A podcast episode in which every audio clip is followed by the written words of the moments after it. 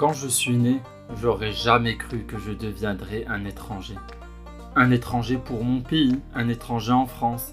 Bref, je me sens nulle part à ma place. Puis je l'ai accepté.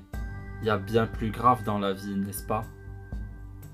J'ai continué de vivre en étant étrange pour certains et étranger pour d'autres. Dans ce podcast, je vais vous parler de ma vie d'étranger dans le monde. Marocain à Paris, Zmegri au Maroc, comme c'est étrange. Je suis étranger pour tout le monde, sauf pour moi. Voici mon récit.